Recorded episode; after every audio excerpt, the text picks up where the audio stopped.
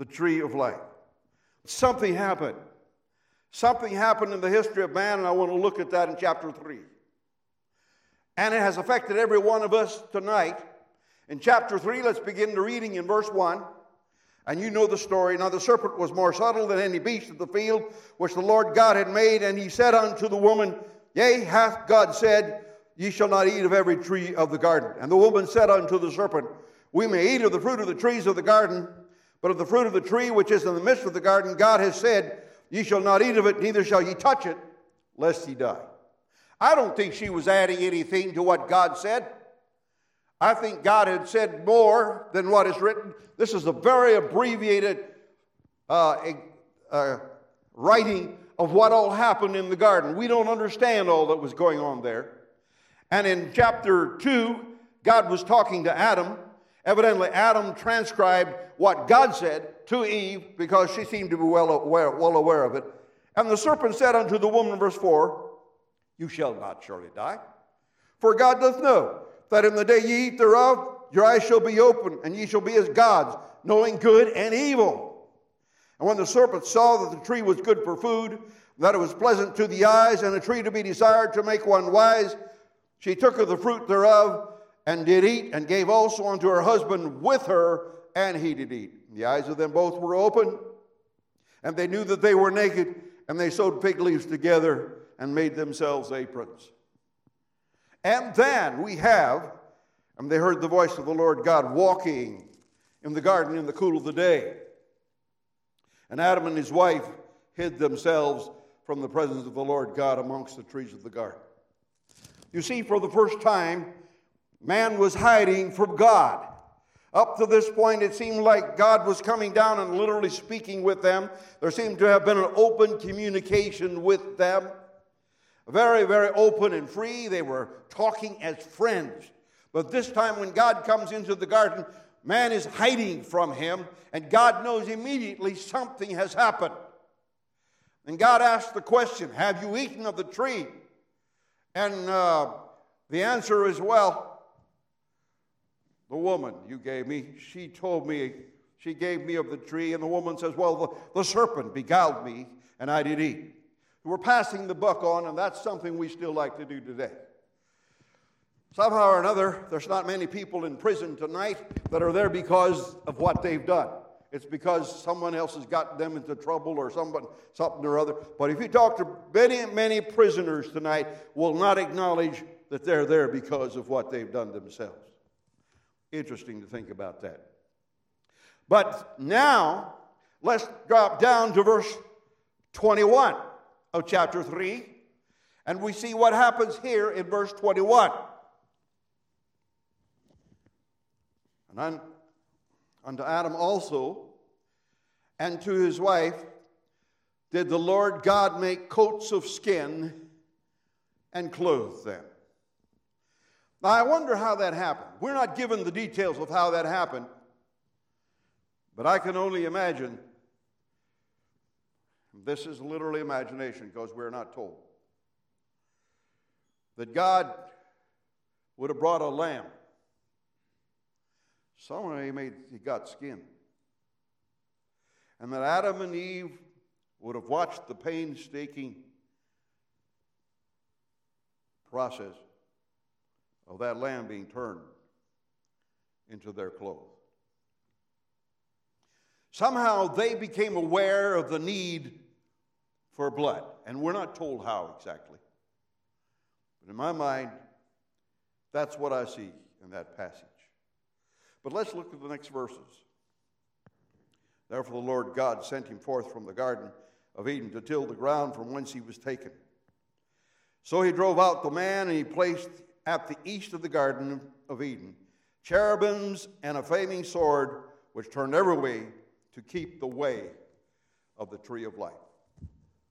At this point, it seems like it would not have mattered if they'd went back and eaten from the tree of knowledge of good and evil. The damage had been done. But now, the tree of life, which seemed they had free access to prior to this, was now off limits.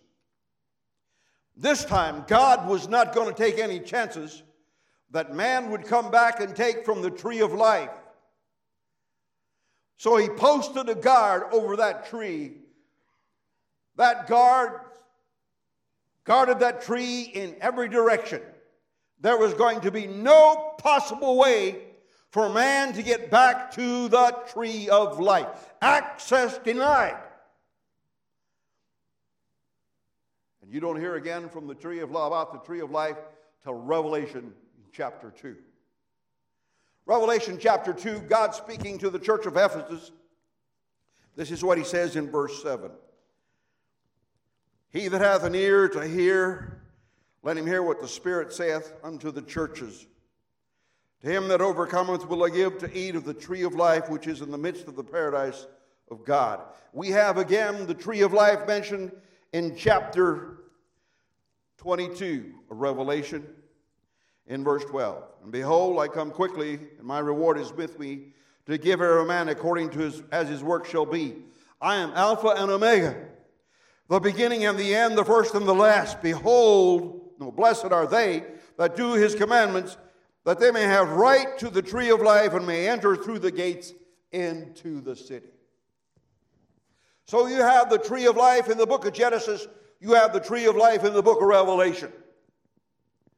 My friends, between the book of Genesis and the book of Revelation, between those first chapters in the book of Genesis and the last chapters in the, in the scriptures, in between that is sandwiched the way back to the tree of life. All of man needs to find that way back to the tree of life. And there is only one way back to the tree of life. Interesting to note. Well, let's just pick up a few more scriptures.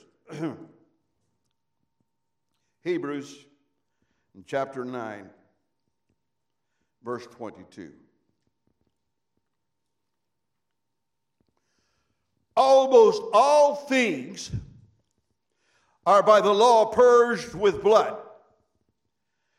And without the shedding of blood, there is no remission.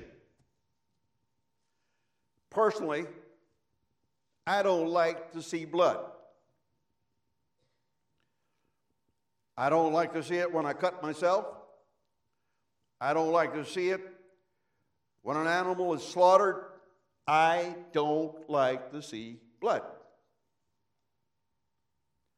But the Bible says, without the shedding of blood, there is no remission. Why is that? Well, let's go to the book of Le- uh, Leviticus, and I believe it tells us here why there has to be the shedding of blood. Chapter 17 of Leviticus, verse 18. For the life of the flesh is in the blood and I have given it to you upon the altar to make an atonement for your souls.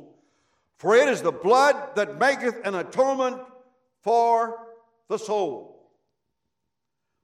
You see, the life is in the blood. The life is in the blood. Blood is typical or spells life. Without blood, there is no life. We know that. Our bodies have blood. And it's interesting to me to know as you we're all of one blood, it doesn't matter. Over in Kenya, I could be a blood donor in Kenya just as well as I am here. And I did. Over there I gave and I gave I have given here. You see, the blood types are the same the world around. It doesn't matter the color of the person. Blood types are the same. We're of one blood. Mankind is of one blood, and, and it's really interesting to, to think about that. But the life is in the blood. But it is interesting that after the resurrection of Jesus Christ, after he came to the disciples, Jesus said, A spirit hath not flesh and bones, as he see me have. He didn't say flesh and blood, flesh and bones. He had given his blood. Interesting to note that. So, what's the significance of the blood? Without the shedding of blood, there can be no remission. And that's why Genesis chapter 4, when Esau came with those fruits, no, it was Cain. When Cain came with those fruits, I believe he had the best of the fruit, and it was probably better fruit than anything we've ever seen. Because this was fruit from very early on. You remember when the spies went into Canaan to spy out the land and they came back with a cluster of grape hanging between two men? I've never seen anything close to that. Grapes, a cluster that big that it took two men to carry it. That was in the land of Canaan years after Cain's time. So I think when Cain was bringing fruit of the ground, he was bringing something really, really nice. And in Cain's mind, I am confident he felt like I've got a good gift to give to God. But it was not what God was looking for. And God says to Cain, If thou doest well, shalt thou not be accepted? There was something that Cain knew that we're not told. But I think he realized that he was to bring a blood offering. Abel brought the best of his flock of that lamb, and it was accepted before God. Cain couldn't handle it, and he slew his brother. Move on. Turn me to Genesis chapter 22. Genesis chapter 22. In Genesis chapter 22, I pick up what I consider to be the theme of the Old Testament. God asked Abraham to do something that seemed very strange to me. Somehow we know that God was not sacrificed, was not, would not have been well pleased with human sacrifice. But in this case, he's asking Abraham to take his son and to offer him his son as an offering. We're not told what kind of struggle Abraham had to take Isaac up there to offer his son. We do know that Abraham got up early in the morning. He took Isaac, his son, and a couple servants, and they traveled. And I believe it was on the morning of the third day they could see the place afar off. And Abram told his servants to stay there, and him and Isaac, they went up the mountain. Beginning to read in verse 7 of this chapter. And Isaac spake unto Abram his father and said, My father. And he said, Here am I, my son. And he said, Behold the fire and the wood, but where is the lamb for a burnt offering? Powerful question. Where is the lamb for the burnt offering? In my mind, that is the theme of the Old Testament. Where is the lamb? Over and over again, in the lives of God's people as they were intending to obey God and to follow God, and they were finding themselves short, they were asking for the lamb. They knew there must be a lamb. Isaac knew enough about the altar and worship that he realized there must be a lamb. And as they were going up there, the communication between father and son, I'm blessed with that. Isaac just turns to his father and says, Father, we got the wood, we got the fire. Where's the lamb? Have we forgotten something? And Abraham gives this answer in verse 8. And Abram said, My son, God will provide himself a lamb for a burnt offering. So they went both of them together. That could be read, could be understood both ways. God will provide himself a lamb. Now, it's not capitalized, so I can only believe that Abraham was saying God's going to provide a lamb. It was his way of telling Isaac that God's going to take care of the issue. And they came to the place which God had told them of. And Abraham built an altar there, laid the wood in order, bound Isaac his son, and laid him on the altar upon the wood. Now, at this point, right, I don't have on the tip of my tongue how old Isaac was at this point. But I know this he was old enough that if he'd have decided he's not going on there that I don't think Abraham could, got, could have got him on. So there was something that Isaac submitted himself to. And he allowed himself to be put on that altar. And as Abraham raises the arm to slay his son, God stops him. And Abram turns around and gets the ram out of the thicket. It tells us in verse 13 Abraham lifted up his eyes and looked, and behold, behind him a ram caught in the thicket by his horns. And Abraham went and took the ram and offered him up for a burnt offering in the stead of his son. Where is the lamb? Where is the lamb? That question, the burning question of the Old Testament. Where is the lamb? Follow the trace, uh, follow and let's trace the lamb. Exodus chapter 12. So there you have in Genesis chapter 22. You have given the example how it took a lamb for a man. And I believe that that was from the time of Adam to the time of Exodus of the Passover. There was the need for a lamb for a man. And over and over again, even in the Levitical sacrificial system, when there was a man that had, that had violated the law, he needed to bring a lamb. So there was still that aspect of a lamb for a man. But now in Exodus chapter 12, we have the introduction of yet another principle. In verse 3, speak ye unto the congregation of Israel, saying, In the tenth day of this month, they shall take to them every man a lamb according to the house of their fathers, a lamb for a house. A lamb for a house. This was a new thing. Israel was in Egypt, they were in bondage there.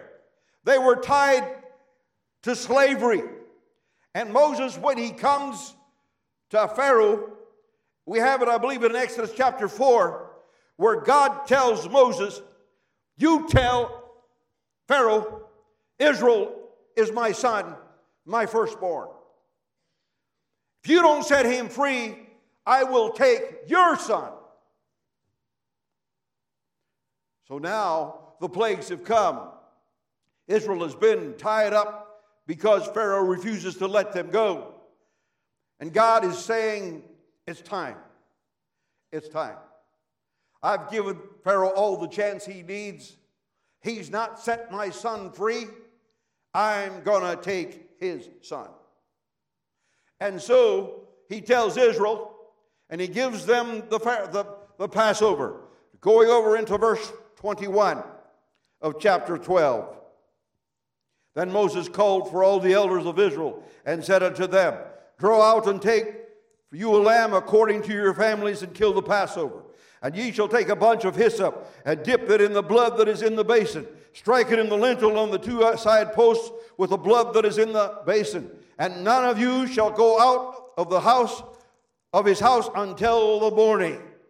Can you imagine what that must have felt like for the firstborn of that whole, that family? Dad, do we have a lamb? Dad, have we got the lamb? Dad, did we take the blood? Did we put it up the side and over the top of that door? Because they knew that in every house where there was not a lamb, where the blood did not cover the house, there was going to be death that night. And the Bible tells us very clearly that in the morning there was not a household in the whole land of Egypt, among the kings down to the very servants, where there was not a one dead in the house,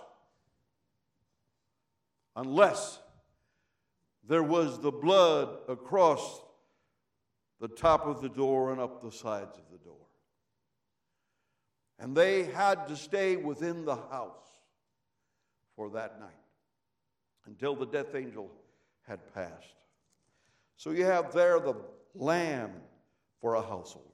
Move on into the book of Le- Leviticus. Now we have the tabernacle system and the system of offerings that has been set up, and the day of atonement when the priest once a year would go into the holiest of all. And we have in chapter 7, 16, verse 15, 16, and 17 says, Then shall he kill the goat of a sin offering that is for the people, and bring his blood within the veil, and do with that blood as he did with the blood of the bullock, and sprinkle it upon the mercy seat and before the mercy seat.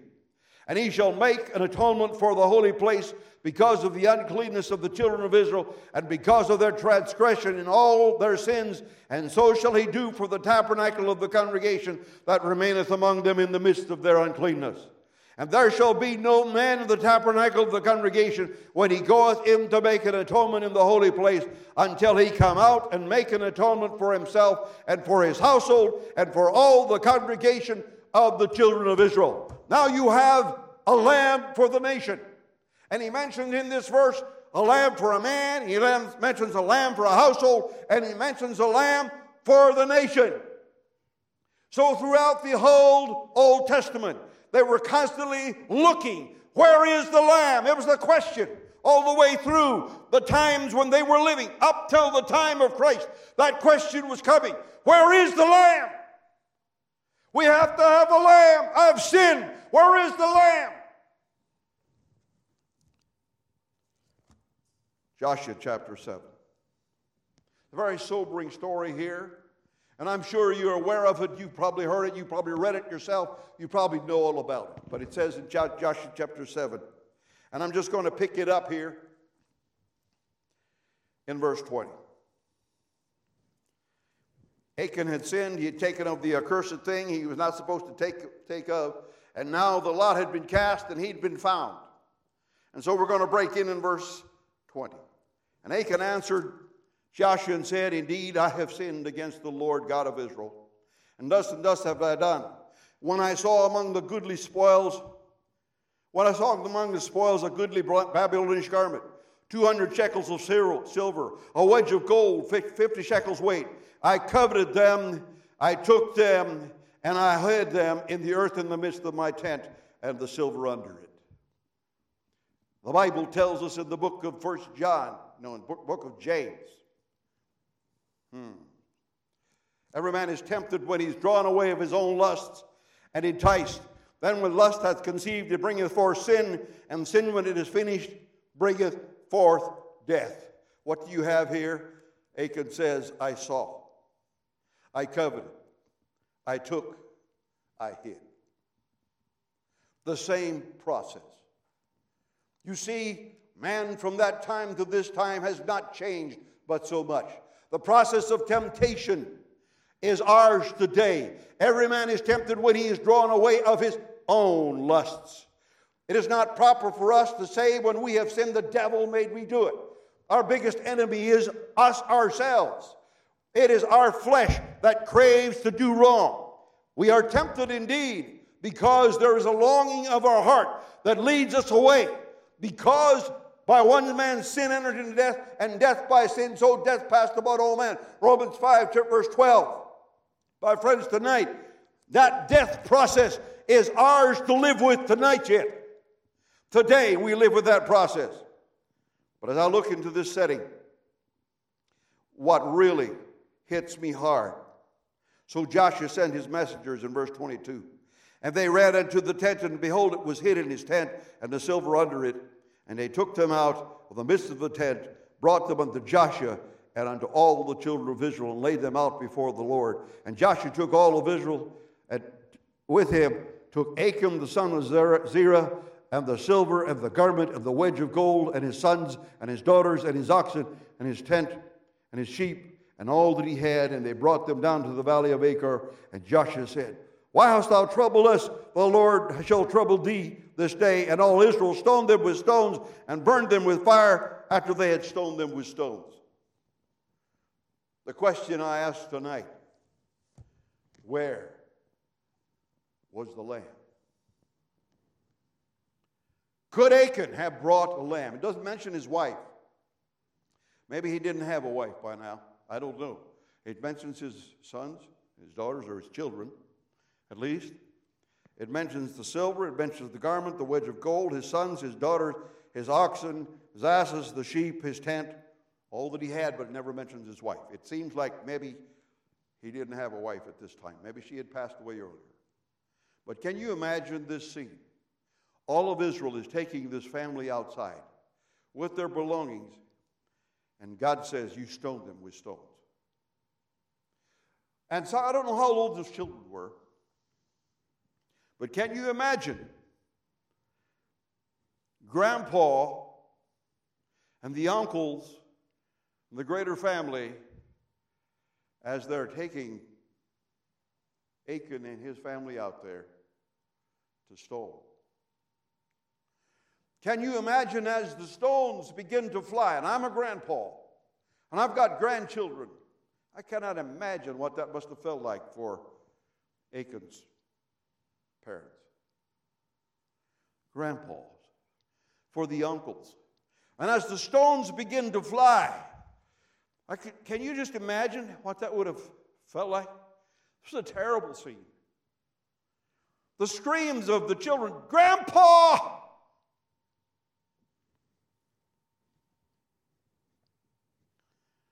Where was the lamb?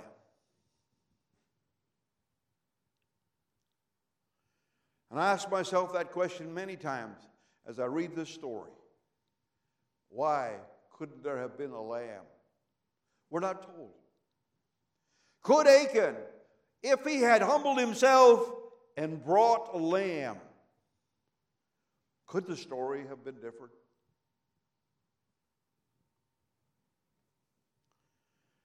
Where was the lamb? There was no lamb brought, and Achan and his family perished. My friends, tonight, when there is no lamb, there is no sacrifice for sin. No sacrifice for sin. Let's look at James chapter 1 and just look at the process of sin as outlined in James. We looked at it very briefly, but I want to pick it up some more. Verse 14, but every man is tempted when he's drawn away of his own lust and enticed. Then when lust has conceived, it bringeth forth sin. Sin when it is finished bringeth forth death. But then he says in the next verse, do not err, my beloved brother. That word err means roam. Do not roam, my beloved brethren. Be careful where you're walking. Walk carefully. Study where you are going in your way of going. Make sure you have predetermined that you are walking carefully. Do not err, do not roam, my beloved brethren. So he's saying, Be careful because your flesh will take you astray, it will take you away. Be careful. Think about what you are doing. Plan carefully. Stay away from the pitfalls of the testings of your own lusts and desires. And now we get into the year of the New Testament and we go to St. John in chapter 1. St. John chapter 1. I want to pick up this word in chapter 1. The Lamb of the New Testament. John the Baptist speaking in verse 29. The next day, John seeth Jesus coming unto him and saith, Behold the Lamb of God Behold, the Lamb of God. Up to this point, they were looking for the Lamb. Where is the Lamb? But in chapter 1 of John, everything changes. Be from where is the Lamb to behold the Lamb. But he didn't stop there, which taketh away the sin of the world. We looked up a lamb for a man, we looked at a lamb for a household, we looked at a lamb for a nation, but now we have the lamb for a world.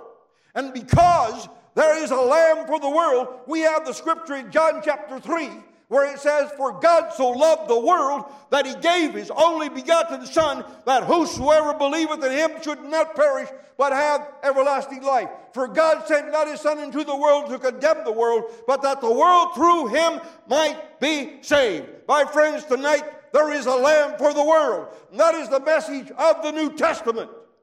You and I can carry that message. You and I can find redemption through Jesus Christ. You and I do not need to bring the sacrificial lamb. It has been slain. It has been paid. The lamb has been slain. The blood has been put upon the altar. It has been paid. You and I don't have to go about that messy business. You and I need to claim the promise. We come to God, and if we confess our sins, he is faithful and just to forgive us our sins and to cleanse us from all unrighteousness. My friends, tonight, that promise is ours to call upon God. He will hear us if we call. He that cometh to God, he will in no wise cast out. The Lamb for the world. My friends, as I, I cannot present in proper way to you the importance of that lamb. But let's just go to the site of the crucifixion in Luke chapter 23. Luke chapter 23, we have Jesus as he is put on that cross. And we have the first words out of the mouth of Jesus as he is hung on that cross. Luke chapter 23 and verse 32. And there were also two other malefactors led with him to be put to death. I'm sorry.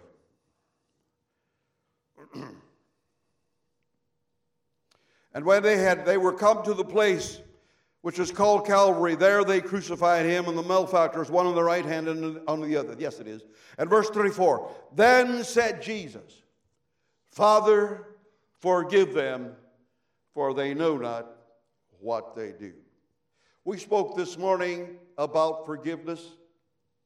Here is the greatest example of forgiveness this world has ever seen and ever known. There will be another, never be another example that is as key and as clear as this example of Jesus Christ, the very Lamb of God, who was the one who gave his blood, who gave his life for the sins of the whole world. And even those who were killing him, he looks around about upon them as he's hanging on the cross and he says, Father, forgive them, for they know not what they do. We have right after this the example of the two thieves on the cross. The first one is, it tells us how that they, one of them is mocking and says, if thou be the Christ, save thyself and us. Verse 39. The other saying, rebuked him, saying, Dost not thou fear God? He had a change of heart sometime because in the book of Matthew it tells us that they were both mocking Jesus. But now he had a change of heart. Something happened. As he saw that center man on the cross, he knew there was something different. And he looks to Jesus. And he says, he tells us, he rebukes his friend, his, the man on the other side. Dost not thou fear God? See, thou art in the same condemnation. And we indeed justly, for we receive the due rewards of our deeds, but this man has done nothing amiss. I suppose this may have been the first time that he ever saw Jesus, but he knew here was one that had done nothing amiss. Over and over again, as Pilate looked at him, Pilate said, I find no fault in this man. At least three times, Pilate said, I find no fault in this man. And he said unto Jesus, Lord, remember me when thou comest into thy kingdom. And Jesus said unto him, Verily I say unto thee, today shalt thou be with me in paradise. In paradise. The book of Genesis, the Garden of Eden, was a paradise. We know that there is going to be the paradise of God, the final place for God's people to be. And Jesus said to this man, Today shalt thou be with me in paradise. I don't know what all paradise means. I don't know what it exactly means here. It's one of the mysteries of the scriptures. But it's interesting to note this man said, This man has done nothing amiss. And Jesus looks at him and says, Today you shall be with me in paradise.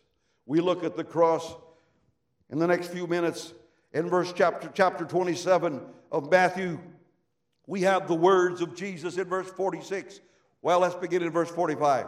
Now, when the sixth hour, there was darkness over all the house, over all the land until the ninth hour. For three hours there was darkness. And we're not told if Jesus said anything during those three hours of darkness. There was a centurion at the foot of the cross. That was his job was to watch over the body, to watch over the crucifixion process, to make sure that nothing went amiss and that everything was nothing would happen, nobody would come to take try to take those people off of the cross. His was the responsibility that when the time of death would come, if he would choose, he could go ask that we can take, get, make it the final. His was the chance to break the legs if it was if he would choose. His was the chance to choose the time of death for the one on that cross. He was charged with the responsibility of watching over that. If that centurion was sitting there and he was watching all of this happen. But the Bible tells us here in Matthew chapter 27, and I believe it's also in Mark recorded, where Jesus suddenly he calls out, My God, my God, why hast thou forsaken me? I don't fully understand what happened in that moment and that hour, but it would seem to me that possibly at the moment, as Jesus here realizes the sin of the world is placed upon him and he's carrying them, that God the Father, for the first time, turns his back. You see, at the very beginning, he says, Father, forgive them. He doesn't say that now. He says, My God, my God, why hast thou forsaken me? If I have it right, that would have been about the ninth hour when he would have said that. We turn now. John chapter 19, verse 28. And after this, Jesus, knowing that all things were now accomplished and the scriptures might be fulfilled, he saith, I thirst. Now they set a vessel of vinegar, and they filled a sponge with vinegar, and put it upon hyssop, and put it to his mouth. And when Jesus therefore had received the vinegar, he said, It is finished. It is finished. How did he say that? It tells us here that he just said it, but let's go back to the book of Luke, and I think we have a little more of the details of how he said it. In Luke chapter 23 and 40, verse 46, this is what he says. And when Jesus had cried with a loud voice, what did he cry with a loud voice? It is finished. Tetelestai. It was the Greek term that the financial people used when a loan was paid. Stamped, paid in full. It is finished in a loud voice.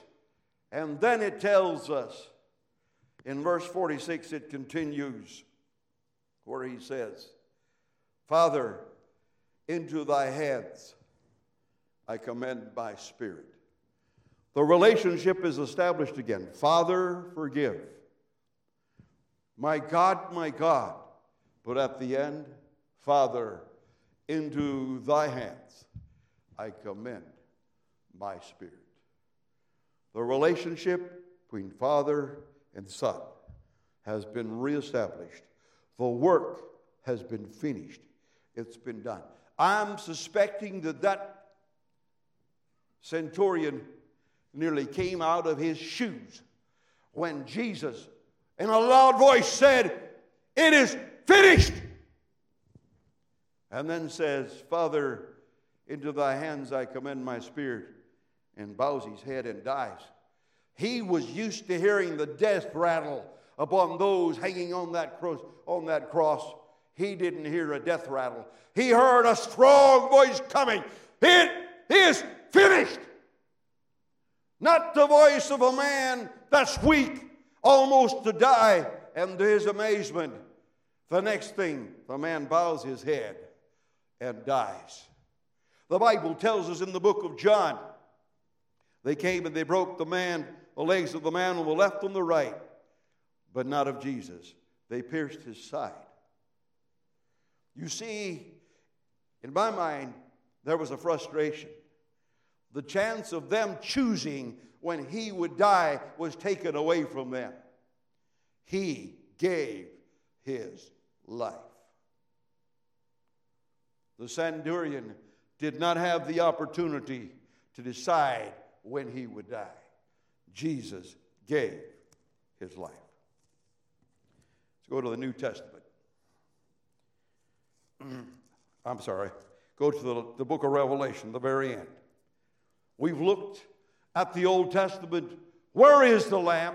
We've looked at the message of the New Testament. Behold the Lamb. I want to look at the message of eternity found in Revelation chapter 5. Revelation chapter 5, beginning in verse 11. And behold, I heard the voice of many angels round about the throne and the beasts and the elders. Numbers of them about was 10,000 times ten thousands and thousands of thousands, saying with a loud voice, Worthy is the Lamb that was slain to receive power and riches and wisdom and strength and honor and glory and blessing. My friends, worthy is the Lamb. I believe that is going to be the theme of eternity. Even throughout the ceaseless ages of eternity, I, will, I believe there will be talk of the Lamb. Searching for the Lamb in the Old Testament, the Lamb revealed in the New Testament, and you and I can be a part of that. We can invite men tonight and women tonight, we can invite them to behold the Lamb. And for all those who behold the Lamb and take that sacrifice and make it personal by receiving Christ, by confessing their sins, realizing that without the shedding of blood, there is no remission. Realizing that Jesus, when He said, I am the way, the truth, and the life, no man cometh unto the Father but by me. That is the only way to God. It is the only way out of our sinful condition. It is the only way to find freedom. It is the only way to find peace. It is the only way to be set free from the bondage of sin. Invite others to behold the Lamb. That is our message tonight. But as eternity comes, we will continue on with a message worthy is the Lamb. Let's bow our heads for prayer. Thank you, God, tonight for your word. Heavenly Father, we thank you so much for the Lamb. We thank you that your word makes it abundantly clear there's a path back to the tree of life. And everyone that receives the Lamb beholds the Lamb and comes to grip with the issue of our sins and confessing it before you. Receiving the blood of Jesus as a covering for our sin. We will behold the Lamb and one day be able to be among those that blood washed band that sits or stands around the throne. And with voices that don't get tired as we shout worthy is the lamb. Oh god tonight i pray that you would grip every one of our hearts tonight with appreciation for the lamb that has been slain the lion of the tribe of Judah. It's in the name of Christ we ask it. Amen. You can stand to your feet.